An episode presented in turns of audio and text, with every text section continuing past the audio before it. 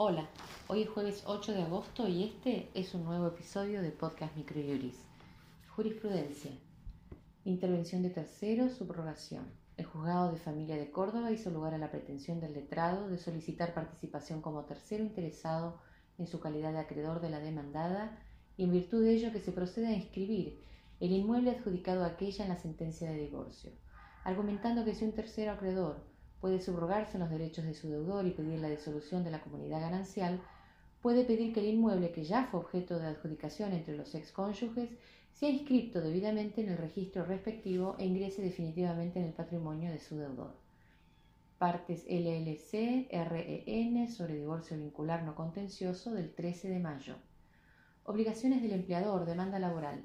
La Cámara de Apelaciones en lo Laboral de Rosario, Sala 2, admitió la demanda laboral contra todos los demandados al configurarse un supuesto de empleador múltiple.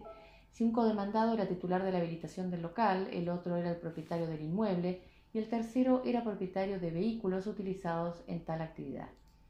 Las partes Campos Enríquez contra Sibera María Estefanía y otros sobre sentencia con cobro de pesos rubros laborales del 20 de noviembre del 2018 concursos y quiebras, verificación de créditos. La Cámara Nacional de Apelaciones en lo comercial Sala F estableció que aun cuando un pronunciamiento judicial anterior puede servir para justificar el crédito a la hora del reclamo verificatorio, este no es estrictamente sentencia verificatoria.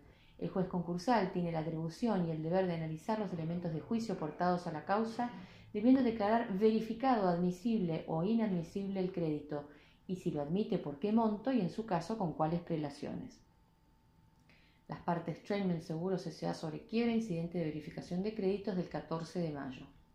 Novedades legislativas. Seguridad social.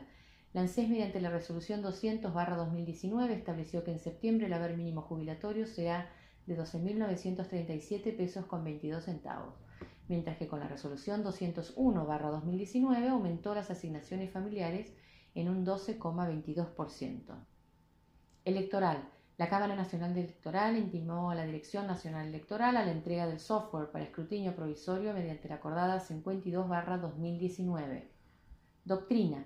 Presentamos el artículo denominado Propiedad horizontal, cómo defenderse de reglamentos abusivos e irrazonables, realizado por el doctor Ricardo Putlow, en el cual se analizan los abusos cometidos por una empresa constructora dueña del emprendimiento que al momento de redactar el reglamento de copropiedad generó una cláusula a su favor por la cual modifica unilateralmente el porcentual que correspondía a sus unidades. Este fue el resumen semanal jurídico de Podcast Microjuris.